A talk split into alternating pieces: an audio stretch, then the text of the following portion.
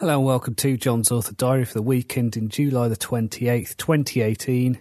It's the first week of the school summer holidays, so I've been a dad.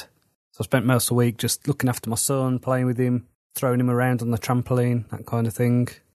So I've had a lot of fun doing that. In terms of actual work, I've not got a lot done. Got everything together for the launch of Awake, Otaku Stories 1, which is the short story collection which is connected to my podcast Otaku on Writing. And so what we did with this is we spent a few weeks going over the film Akira and then using it to brainstorm some original fiction. And then we've written the fiction and released it. So that came out on Thursday.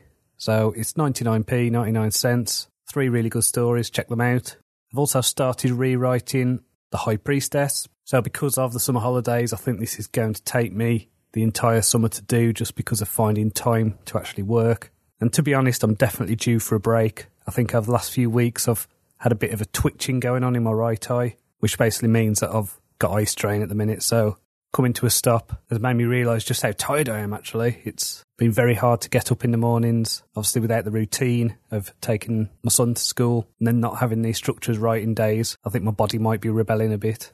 One thing I did do with my son, which was really interesting, is after I recorded last week, we went to the Heysham Viking festival. And so there was a lot of displays of Viking life. And so I got talking to quite a few of the people who were running displays, just getting some more insight for fantasy research and just getting to do things like feel what a wild boar rug actually feels like under your fingers or a cup made from cow horn, that kind of thing.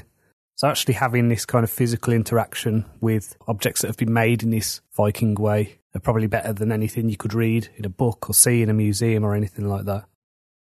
So last week I said I started reading Hard Times by Charles Dickens. I've not actually managed to get any further with that. Now I listen to a lot of my audio through the RNIB library app and I've got about three days left before it expires, so I don't know if I'm going to get this one read. It's more just an issue of time and not having things like the schoolroom where I can listen to stories and things like that. So my feeling is is that by the time I finally get used to this new routine, it'll be time to go back to the old one.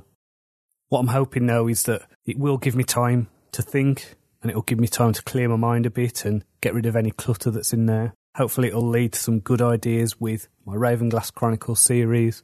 Now, I've got the book The Fool up on Instafreebie at the moment, so this is the book zero. Now, it's not a prequel, technically. The reason it's book zero is I'm naming all of these books after cards in the tarot, and The Fool is card zero and card 22. So, my book one is essentially book zero, so I'm sure Amazon will love me for that. So on Friday, Instafreebie actually featured The Fool as part of their mail out and on their blog and things like that. So that's got my book to a lot of new readers. So really pleased with that. And I've been getting some really positive emails from people who are saying they really like the character, they really like the book. Now I've mentioned before that I did a collection called Her Name Was Red, and so this is the story of that character in that story, and it's the thing that I have written which has had the most response from people. So this is above my Wasteland series, this is above Blind Gambit, this one short story has resonated the most, so I'm now turning that into this 22 novella series, which will then be repackaged as probably a trilogy or a quadrilogy, but that's a while off yet.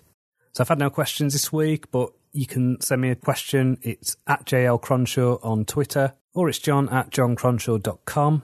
Do check out Awake, Otaku Stories 1, because as I say, it's 99p or it's free if you're on Kindle Unlimited. So until next time, Cheerio.